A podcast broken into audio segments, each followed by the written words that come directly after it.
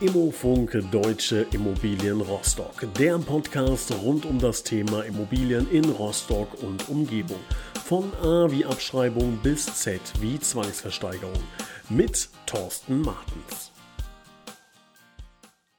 Hallo und herzlich willkommen zu einer neuen Ausgabe Immofunk Deutsche Immobilien Rostock. Wir haben heute das Thema Immobilie verkaufen wie ein Profi. Also wenn Sie, liebe Zuhörer, ähm, ja vielleicht gerade ähm, mit dem Gedanken spielen, Ihre Immobilie zu verkaufen, dann machen Sie das am besten wie ein Vollprofi. Wir versuchen Ihnen in äh, dieser Podcast-Folge so viele Tipps wie möglich an die Hand zu geben und dafür begrüße ich recht herzlich Thorsten Martens.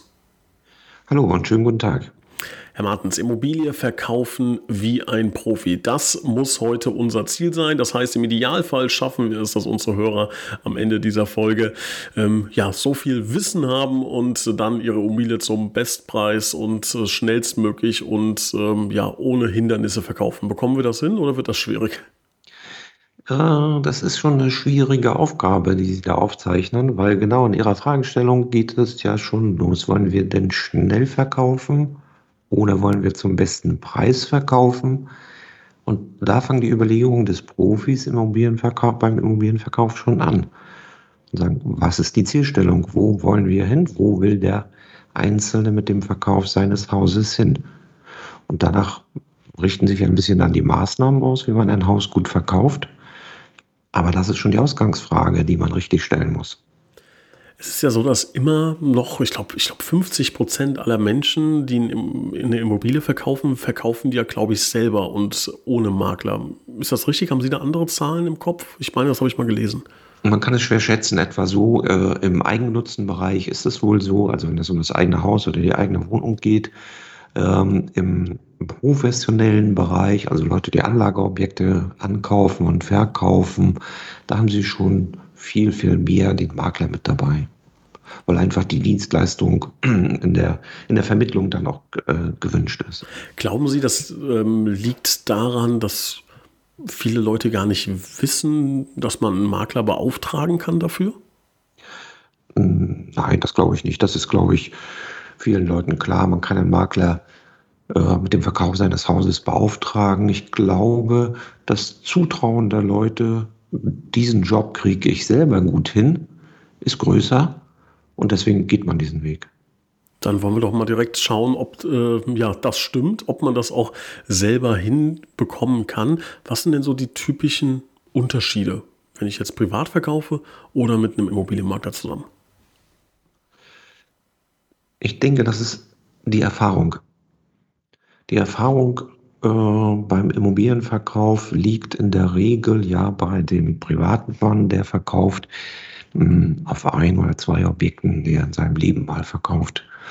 Und von einem Immobilienmakler können Sie ja schon erwarten, dass der in seinem Berufsleben mehrere hundert Kaufverträge begleitet hat. Und von daher liegt da ein viel, viel größerer Erfahrungsschatz drin, wie ist ein Marktpreis richtig einzuschätzen? Welche Fallstricke gibt es? Mm, der Immobilienmakler verfolgt recht intensiv, wenn er sich gut um seinen Job kümmert, die aktuelle Rechtsprechung. Er sieht, welche Fehler in Kaufverträgen passieren und äh, wird, denke ich, so von Jahr zu Jahr besser und kann natürlich seinem Verkäuferkunden mit mehr Rat und Tat zur Seite stehen. Dann gehen wir jetzt am Anfang mal auf den, auf den Weg. Man entscheidet sich, eine Immobilie mit einem Immobilienmakler zu verkaufen. Also verkaufen wie ein Profi mit einem Profi sozusagen. Äh, und danach wollen wir besprechen, worauf man achten müsste, wenn man sich dafür entscheidet, es selbst zu versuchen, selber wie ein Profi zu verkaufen. Wenn Sie jetzt ähm, sich einen Immobilienmakler aussuchen müssten, wie würden Sie das anstellen? Ich gucke mich in meiner Stadt um und würde mich in jedem Fall für einen Immobilienmakler entscheiden, der bei mir in der Nähe ist. Also ein, ein äh, Makler, der 30, 40, 50 Kilometer entfernt ist, glaube ich, kann mit meinem Haus nicht so gut umgehen und kann nicht schnell reagieren und nicht schnell vor Ort sein, wenn es notwendig ist. Das wäre so das eine Kriterium. Dann schaue ich ein bisschen ins Internet, vielleicht in die Tageszeitung, höre mich bei Freunden und Bekannten um, wer fällt da auf? Und dann würde ich immer das Gespräch mit drei, vier Maklern suchen und würde die fragen und sagen, wie lange sind Sie am Markt, was verkaufen Sie, welche Qualifiz Qualifizierung haben Sie, was, äh, wie sind Sie ausgebildet, äh, wie sind Sie spezialisiert. Also es gibt ja durchaus in der Immobilienbranche Leute, die machen Vermietung, Verkauf, Verwaltung, eigene Bautätigkeit, alles in zwei Personen konzentriert. Ich glaube, das wäre dann zum Beispiel nicht der richtige Partner für mich. Es sollte also schon jemand sein, der exquisit und exklusiv sich um den Verkauf kümmern kann. Wir haben, wie gesagt, das Thema heute Verkaufen, Immobilie verkaufen wie ein Profi. Jetzt war die erste Frage, wie suche ich einen Immobilienmakler aus? Ich glaube, in die Richtung gehend, äh, mit einem Immobilienmakler zu verkaufen, mehr Fragen brauchen wir da aktuell gar nicht stellen, denn ein Immobilienmakler macht ja den kompletten Rest. Das heißt, ich suche mir einen Makler raus und dann äh, wird ja die Immobilie, wenn ich einen guten wähle, wie ein Profi verkauft. Das heißt, ähm, jetzt können wir uns äh, ganz nonchalant äh, in die andere Richtung begeben und sagen, äh, wenn Sie jetzt sich dafür entscheiden, nein, das kriege ich selber hin, dann wollen wir das heute mal beleuchten. Ähm, welche Fallstricke gibt es denn da? Also was sind so diese typischen Dinge, von denen Sie hören? Ich gehe mal davon aus, dass auch viele Menschen schon zu Ihnen gekommen sind, die diesen Gedanken am Anfang hatten. Ich verkaufe selber, dann irgendwie sich so ein ja, ganz leicht blaues Auge geholt haben und dann äh, zu Ihnen gekommen sind. Was hören Sie denn da so für Geschichten? Und es kommen ganz tolle Leute, die nach einem Verkauf bei uns sind und sagen, das und das ist schiefgegangen. Gerade das ist ja die Erfahrungswelt, äh, die beim Makler dann zusammentrifft. Aber das mal am Rande. Ähm, wo fang, fängt man an? Also wir haben es am Anfang des Podcasts kurz gesagt, äh, die Zielstellung muss klar sein. Wenn ich privat verkaufe, muss ich mir vorher Gedanken darüber machen und sagen, was will ich denn eigentlich erreichen? Will ich den bestmöglichen Preis erreichen? Und es ist mir egal, an wen ich verkaufe. Also vom menschlichen her nicht an den Nachbarn oder an die Freunde, sondern egal welche Person. Ähm, der Zeitfaktor spielt eine Rolle. Auch das wird häufig falsch eingeschätzt. Gerade jüngst ein Beispiel gehabt, wo jemand den Verkauf seines Hauses jetzt realisiert hat und aber vor anderthalb Jahren sein Kredit nochmal um zehn Jahre verlängert hat. Also jetzt eine erhebliche Nachzahlung an die Bank macht, die sogenannte Vorfälligkeitsentschädigung. Wo also die, die ja, der Umgang mit der Immobilie, der mögliche Verkauf in den, in den Zeitfolgen nicht bedacht ist. Und ich glaube, da beginnen die Fehler ähm, eines Privatverkäufers, äh, weil das nicht klar für sich definiert wird. Wo will ich wirklich hinmarschieren? Und ähm, da gibt es ja, wenn man das Ziel definiert hat, danach einige Steps, die ich ablaufen muss, die, glaube ich, bei jedem Immobilienverkauf klar sind. Ne? Also ich habe jetzt mein Ziel definiert und weiß genau, in welche Richtung ich äh, marschieren möchte. Ähm, dann ist das erste Thema ja wahrscheinlich der, der Preis, gehe ich mal von aus. Ähm, wie würde ich den jetzt ermitteln als ja, Nicht-Immobilienmakler, als normale Person? Sie können heute jederzeit ja im Internet äh, mit einer äh, Kurzbewertung so eine, so eine Grundlage für Ihren für den Preis für Ihre Immobilie bekommen.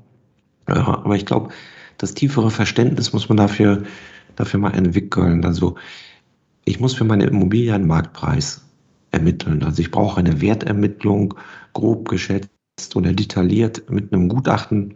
Das sei nochmal dahingestellt. Kann man im Detail nochmal bereden, damit ich weiß, wie ist die Immobilie im Markt darzustellen, was kann ich ungefähr dafür bekommen. Und dann muss ich eine Festlegung treffen, zu welchem Preis biete ich sie an.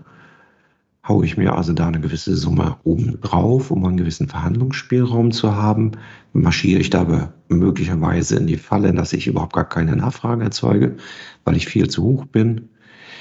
Oder ich gehe mit dem Angebotspreis ein bisschen unter die Wertermittlung und verschenke dann was. Also das ist schon eine Geschichte, die, denke ich, derjenige, der ein, zwei Mal eine Immobilie verkauft, aus der Erfahrung nicht so bei sich haben kann. Und letztlich ist nachher der entscheidende Preis der Verkaufspreis, den ich wirklich beim Notar nachher unterschreibe.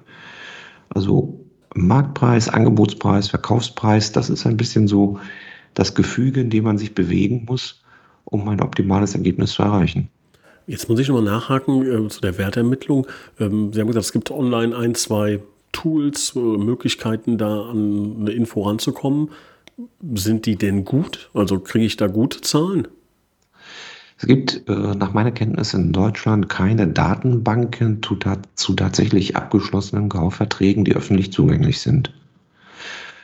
Äh, Im Wesentlichen beruhen also die, die äh, Online-Berechnungstools darauf, dass sie auswerten, welche Immobilien beworben worden sind, mit welchen Preisen.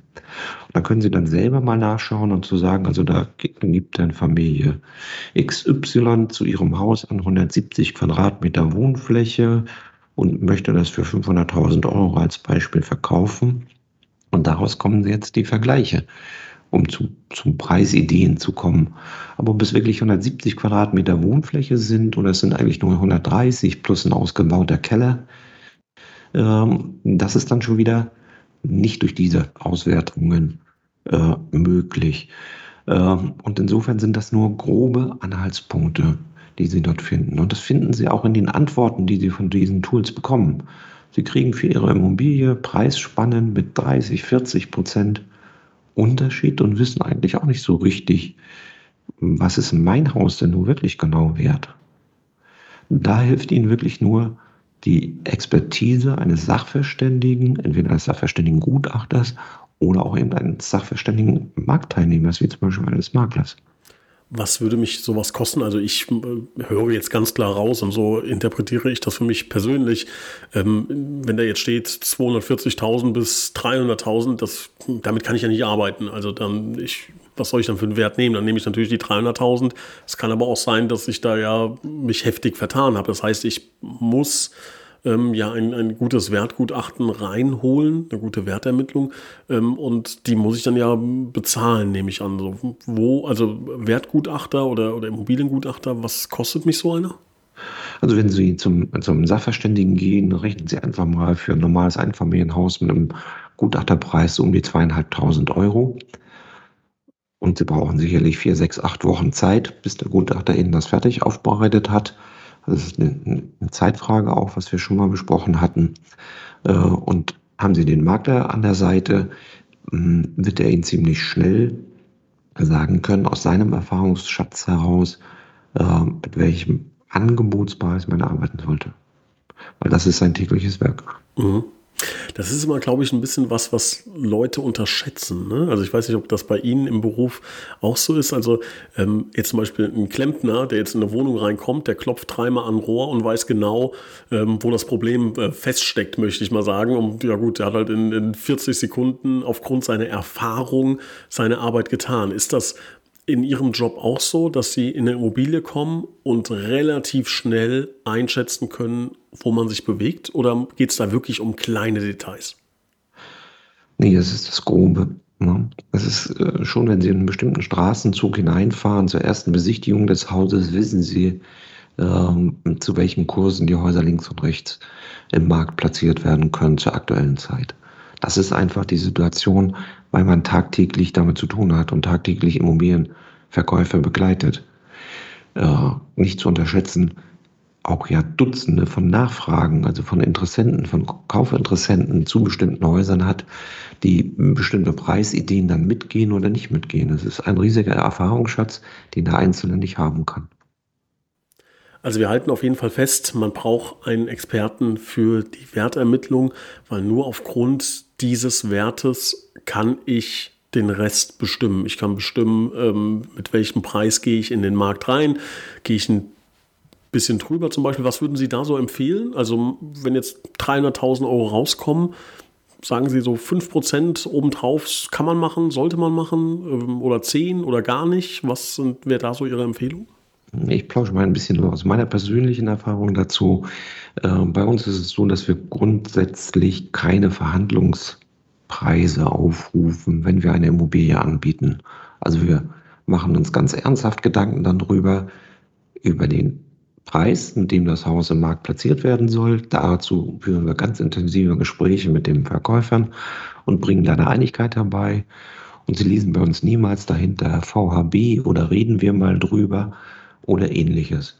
Wir wollen zu diesem Preis, zu dem wir uns viel Gedanken gemacht haben, für den Verkäufer das Ergebnis erreichen und das auch umsetzen.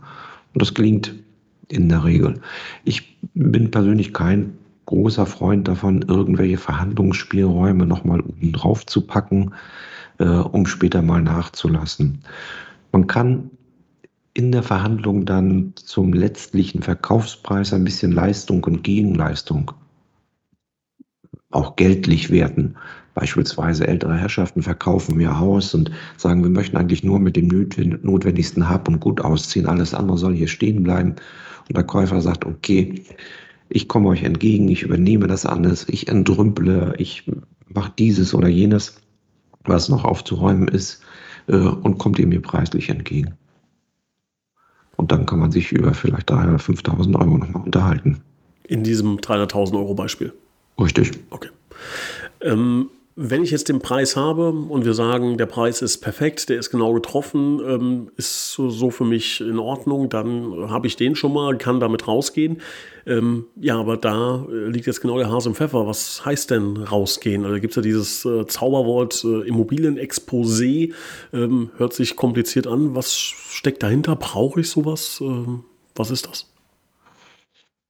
Sie müssen irgendwie jemanden ja Appetit machen, sich mit Ihrem Haus als mögliches Kaufobjekt zu beschäftigen. Und jawohl, da gehört ein gutes und aussagekräftiges Exposé dazu, was man einem möglichen Interessenten per E-Mail, übers Internet, per Post äh, zustellen kann. Und es ist auch zu empfehlen, das zu machen, bevor man ihn gleich sich ins Haus holt und am Küchentisch hat. Und was ist Bestandteil eines solchen Exposés? Packen Sie ein paar gute Fotos rein, also ein paar Aufnahmen von außen, ein paar Fotos von innen. Immer die Schokoladenseiten Ihres Hauses zeigen Sie damit. Geben Sie ein paar Informationen an. Fangen Sie an, richtige Informationen an dieser Stelle zu geben, also über Größe, Beschaffenheit, Baujahr, sodass Sie später mal nicht äh, mit Schadensersatzansprüchen konfrontiert werden können. Und äh, optimal ist auch nochmal ein paar Grundrisse zu zeigen, damit eine Familie, die sich für ihr Haus interessiert, beurteilen kann, ob die mit ihrer Familie dort auch hineinpassen. Da habe ich jetzt ein paar Nachfragen. Schadensersatz müssen wir uns auf jeden Fall merken. Das ist nämlich ein Wort, was nicht zu der Überschrift äh, Immobilie verkaufen wie ein Profi passt. Das müssen wir also maximal vermeiden. Ähm, das heißt, da müssen wir gleich drüber sprechen. Aber äh, zuerst nochmal zu den Fotos. Also, äh, ich möchte meine Immobilie wie ein Profi verkaufen. Heißt, ich brauche Profi-Fotos. Kann ich das selber? Kann mein Smartphone das? Äh, oder äh, ja, auf was muss ich achten? Hochkant, Querformat, äh, innen, außen, kann ich da Fehler machen? Kann ich da irgendwie auch die falschen Leute äh, anlocken, möchte ich mal sagen, wenn ich da jetzt meinen Tresor fotografiere, der noch leicht offen steht, irgendwie äh, gibt es da. Kommt drauf an, was rausschaut, ne? Luftballons. Äh, ja. Also äh, Sie können äh, mit einem heutigen Smartphone natürlich paar schöne Fotos schießen. Äh, die Empfehlung ist, holen Sie sich einen Dritten dazu. Nehmen Sie einen Freund, der gut fotografieren kann und sagen, komm, mach mal ein paar Fotos von meinem Haus. Der hat auch einen ganz anderen Blick auf die Schokoladenseiten. Für Sie vielleicht wichtige Details sind für einen Dritten gar nicht so wichtig. Ähm, und so kriegt man nochmal ein, ein gutes Bild. Das ist ja auch das Gleiche, was der Makler macht. Der guckt Ihr Haus ja auch mal mit anderen Augen an und macht aus anderen Perspektiven Fotos. Und ja, Sie haben es angesprochen, man muss ein bisschen aufpassen, dass man nicht zu viel Intimes mm, mit auf dem Weg gibt zu Leuten, die man nicht kennt. Also man kann zum Beispiel Familienbilder mal von der Wand abnehmen, damit nicht die Enkelkinder mit dem Foto auf dem Foto sozusagen gleich bei unbekannten Personen landen. Jetzt haben Sie mit Sicherheit schon viele Exposés von Privatverkäufern gesehen. Sagen Sie, so der Durchschnittsverkäufer, der privat verkauft, kriegt das hin mit den Fotos oder sehen Sie da noch Optimierungsbedarf? Ich mache da gar keinen Unterschied. Ich habe auch schon viele Exposés von Berufskollegen gesehen, die nicht zufriedenstellend sind. Und da möchte ich auch gar nicht so viel mehr zu sagen. Äh, ich möchte auch gar keinem zu nahe treten. Äh, aber manchmal wird eine Immobilie auch ein bisschen ja, unter Wert dargestellt. Macht es Sinn, das Gegenteil zu machen? Also jetzt eine Immobilie ja, äh, besonders schön darzustellen. Ich sag mal, es gibt ja heutzutage, kann ja auch jeder schön mit einem, mit Foto aussehen. Da gibt es ja tausende Filter und Optionen und ähm, ich kann noch mal irgendwie die Außenfassade ein bisschen heller machen, als in Wirklichkeit ist. Ähm, macht sowas Sinn oder also die Braut ein bisschen aufhübschen? Ich glaube, das ist ein Begriff, den Sie schon mal verwendet haben in einem vorherigen Podcast. Macht das Sinn oder macht das keinen Sinn? Ja, natürlich. Also erstens fotografiert man bei schönem Wetter. Also die Sonne sollte von der richtigen Seite scheinen.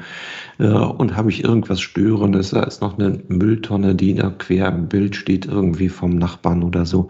Da kann man doch mal was dran retuschieren oder so. Man darf natürlich das Haus nicht in einen besseren Zustand versetzen, als es baulich tatsächlich ist. Weil dann werden Sie Negativerlebnisse haben. Bei der ersten Besichtigung wird Ihnen der, der Käufer oder der Interessent das sofort um die Ohren hauen, weil er das nicht vorfindet, was sie mit dem Exposé versprochen haben. Dann hatten Sie gerade eben angedeutet, ähm, es gibt so ein, zwei Fallstricke, wo es um das Thema Schadensersatz geht. Das müssen wir ja mit aller, aller Macht vermeiden. Was kann denn da passieren? Worauf muss ich denn da achten? Ähm, Sie müssen in den Angaben, die Sie zu Ihrem Haus machen, sehr, sehr gründlich und überzeugend sein ähm, mal in die aktuelle Rechtsprechung geguckt. Hm, seit 2008 haben wir die Pflicht, bei jedem Verkauf muss ein Energieausweis vorgelegt werden. Die Energieausweise können Sie ganz locker übers Internet für schlankes Geld machen. Sie müssen als Eigentümer die abgefragten Daten eingeben. Und dann steht die Frage, kennen Sie sich damit aus? Was ist eigentlich die Netto-Grundfläche Ihres Hauses, die Sie eingeben? Was sind Baujahre? die tatsächlichen Baujahre, die Modernisierungsjahre, das Baujahr ihrer Heizungsanlage, die exakten Verbrauchsdaten.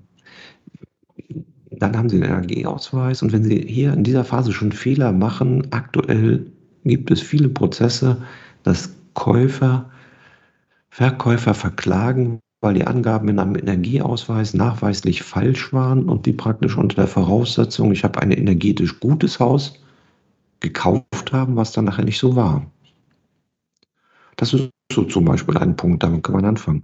Oder es gibt andere Geschichten, hm, die Leute einfach vergessen und sagen, mein Haus steht zum Beispiel in einem Denkmalbereich einer Stadt, wo ein bestimmter Stadtteil unter Denkmalschutz gestellt wird. Also nicht das einzelne Gebäude, aber zum Beispiel die Fassadengestaltung. Das müssen Sie schon einem Käufer sagen. Wenn der mal plant und sagt, ich will einen Balkon anbauen und ihm das Bauamt später das verweigert, weil das Haus im Denkmalbereich liegt, haben sie eine wesentliche Eigenschaft verschwiegen. Oha, also da kann es dann wahrscheinlich richtig teuer werden, nehme ich an.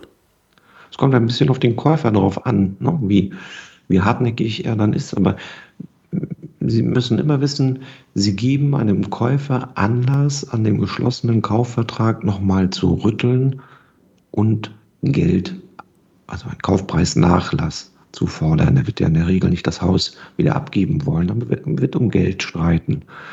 Und dann geht es schnell mal um fünfstellige Summen, also 15, 20, 25.000 Euro. Ich hatte jetzt gerade einen Fall, wo ein Privatverkäufer auf uns zugekommen ist und sagt, ich werde den Kaufvertrag rückabwickeln, mein Käufer zahlt nicht. Und äh, der Käufer hat genau aus diesem Grunde, weil eine wesentliche Objekteigenschaft verschwiegen wurde, eine Kaufpreisminderung in Höhe von 200.000 Euro geltend gemacht.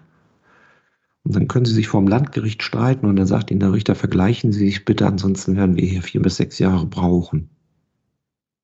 Was passiert dann in so einem Fall? Also der Verkäufer kriegt dann vier bis sechs Jahre kein Geld.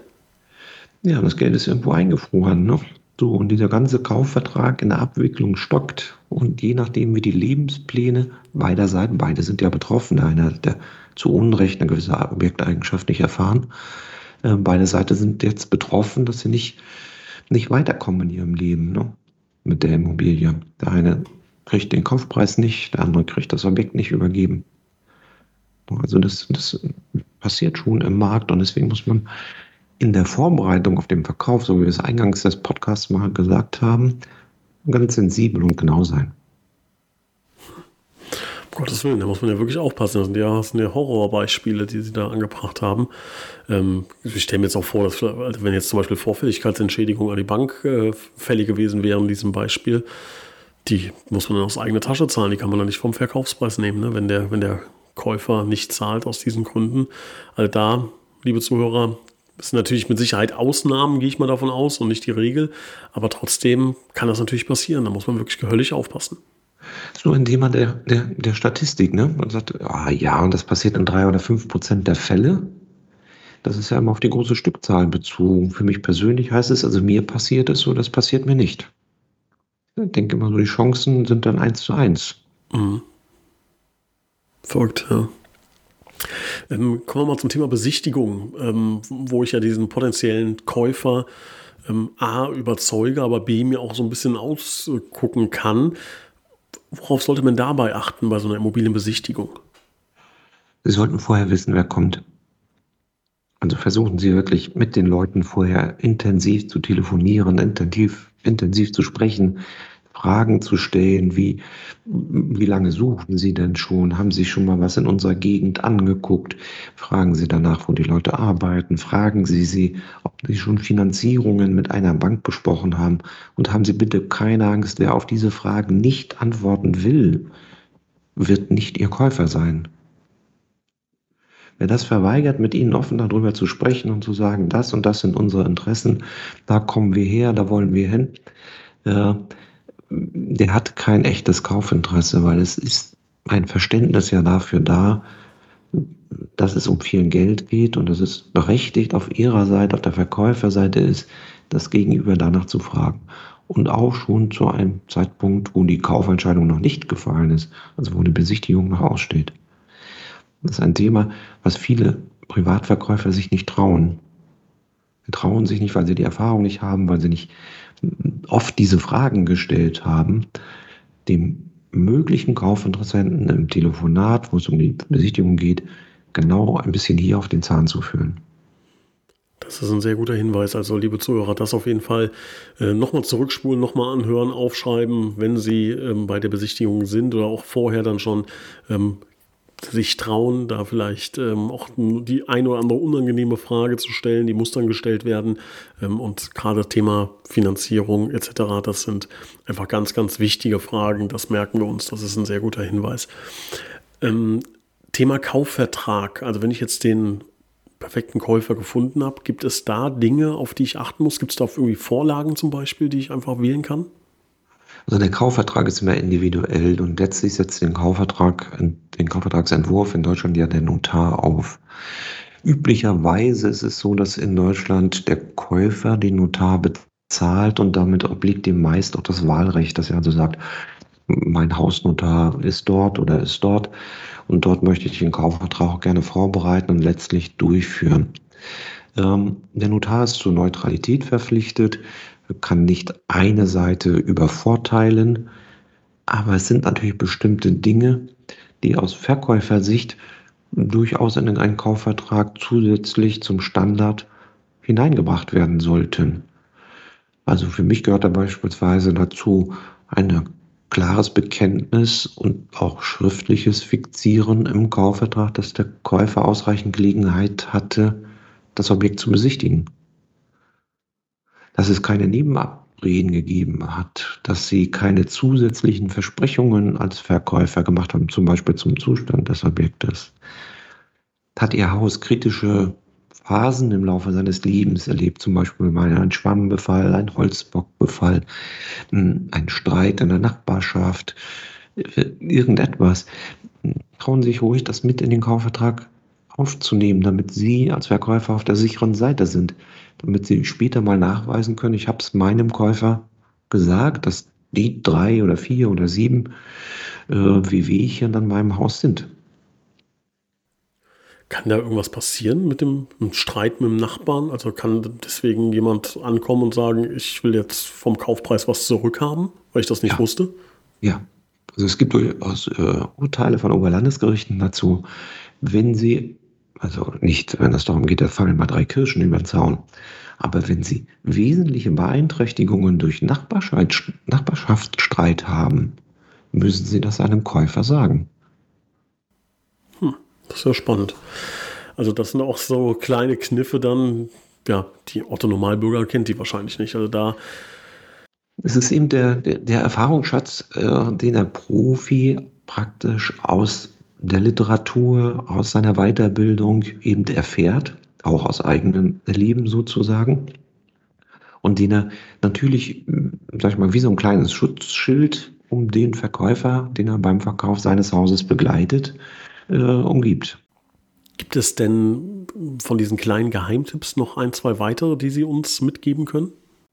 Das sind die wesentlichen, die wir eben gesagt haben. Also dem Käufer auf Herz und Nieren prüfen und auf den Zahn führen, sodass die äh, Kaufpreisfinanzierung wirklich vor Abschluss eines Kaufvertrages sichergestellt ist. Und bei der Präsent Präsentation der eigenen Immobilie alle notwendigen Dinge äh, offen liegen, um später keinen Stress zu haben. Das sind nach meiner Erfahrung so die, die wichtigsten Dinge, um, wir haben jetzt ein Schadensersatzthema gerade, um da schadfrei durchzukommen.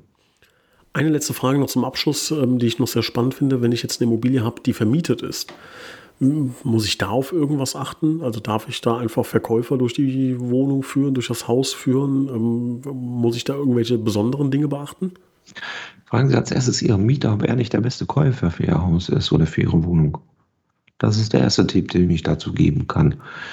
Wenn Sie die erste Phase durch haben, Sie haben Ihren Preis festgelegt, für was Sie verkaufen wollen, dann ist natürlich der Mieter derjenige, der das Haus, die Wohnung am allerbesten kennt und eventuell schon für Sie äh, die gute Kaufabschlussgelegenheit äh, darstellt. Ansonsten muss man den Mieter natürlich informieren, dass äh, Verkaufsverhandlungen äh, beginnen oder der Verkauf beginnt. Ein Mieter muss es ermöglichen, äh, dass Sie das Objekt besichtigen da muss man bestimmte Regeln einhalten und zu den üblichen Tageszeiten. Man muss es entsprechend anmelden. Man kann nicht fünfmal die Woche äh, kommen und muss es in der Stückzahl ein bisschen reduzieren. Sie können keine Sammelbesichtigung machen, sagen, wir laufen gleich mit 20 Leuten durch. Wir sprechen jetzt im April 2021. Unter Corona-Auflagen müssen Besichtigungen gestaltet werden. Und es ist auch in diesen Zeiten im Moment manchmal so, dass ein Mieter sagt, es tut mir leid, mein Lebensalter, ich bin Hochrisikopatient, im Lebensalter her vielleicht oder durch Krankheit. Ich lasse im Moment keine Besichtigungen zu. Das muss man dann für einen gewissen Zeitraum auch akzeptieren. Herr Martens, ähm, ich glaube, die Zuschauer konnten einiges aus, Zuschauer sag schon, Zuhörer aus äh, dieser Podcast-Folge mitnehmen. Ähm, was ich so ein bisschen resümiere, ist, dass es möglich ist, seine Immobilie privat zu verkaufen. Aber was ähm, für mich auch ganz besonders zu, hervorzuheben ist, dieser Grundgedanke, ähm, ich spare mir das Geld ähm, eines Immobilienmaklers. Ähm, da, ich weiß nicht, ob, das, ob man das so rechnen kann, denn ich habe jetzt mal so ein bisschen subsumiert, ähm, was sie nee, addiert, so ist auf Gottes Willen. Das, Sie merken, über 30 Minuten, da lässt die Konzentration nach. So also ein bisschen addiert, was Sie, ähm, was Sie erzählt haben. Da kommen ja auch schon einige Kosten zusammen, die ich privat tragen muss, wenn ich eine Immobilie verkaufe. Das heißt, ähm, zusammenfassend, es kann funktionieren, eine Immobilie selber zu verkaufen, auch dann wie ein Profi. Da gehört aber eine Menge Glück, glaube ich, dazu, wenn man nicht Erfahrung hat und wenn man das nicht schon häufiger gemacht hat. Ähm, und letzten Endes ist es wahrscheinlich zu empfehlen, dieses Risiko ähm, ja nicht einzugehen, sondern sich einen Experten an die Seite zu holen. Dem kann ich nur zustimmen. Vielen Dank. Herr Martens, ich bedanke mich recht herzlich für Ihre Zeit, ähm, für Ihre Gedanken und freue mich auf unsere nächste Ausgabe. Ich danke Ihnen ebenfalls. Alles Gute für Sie. Danke gleichfalls.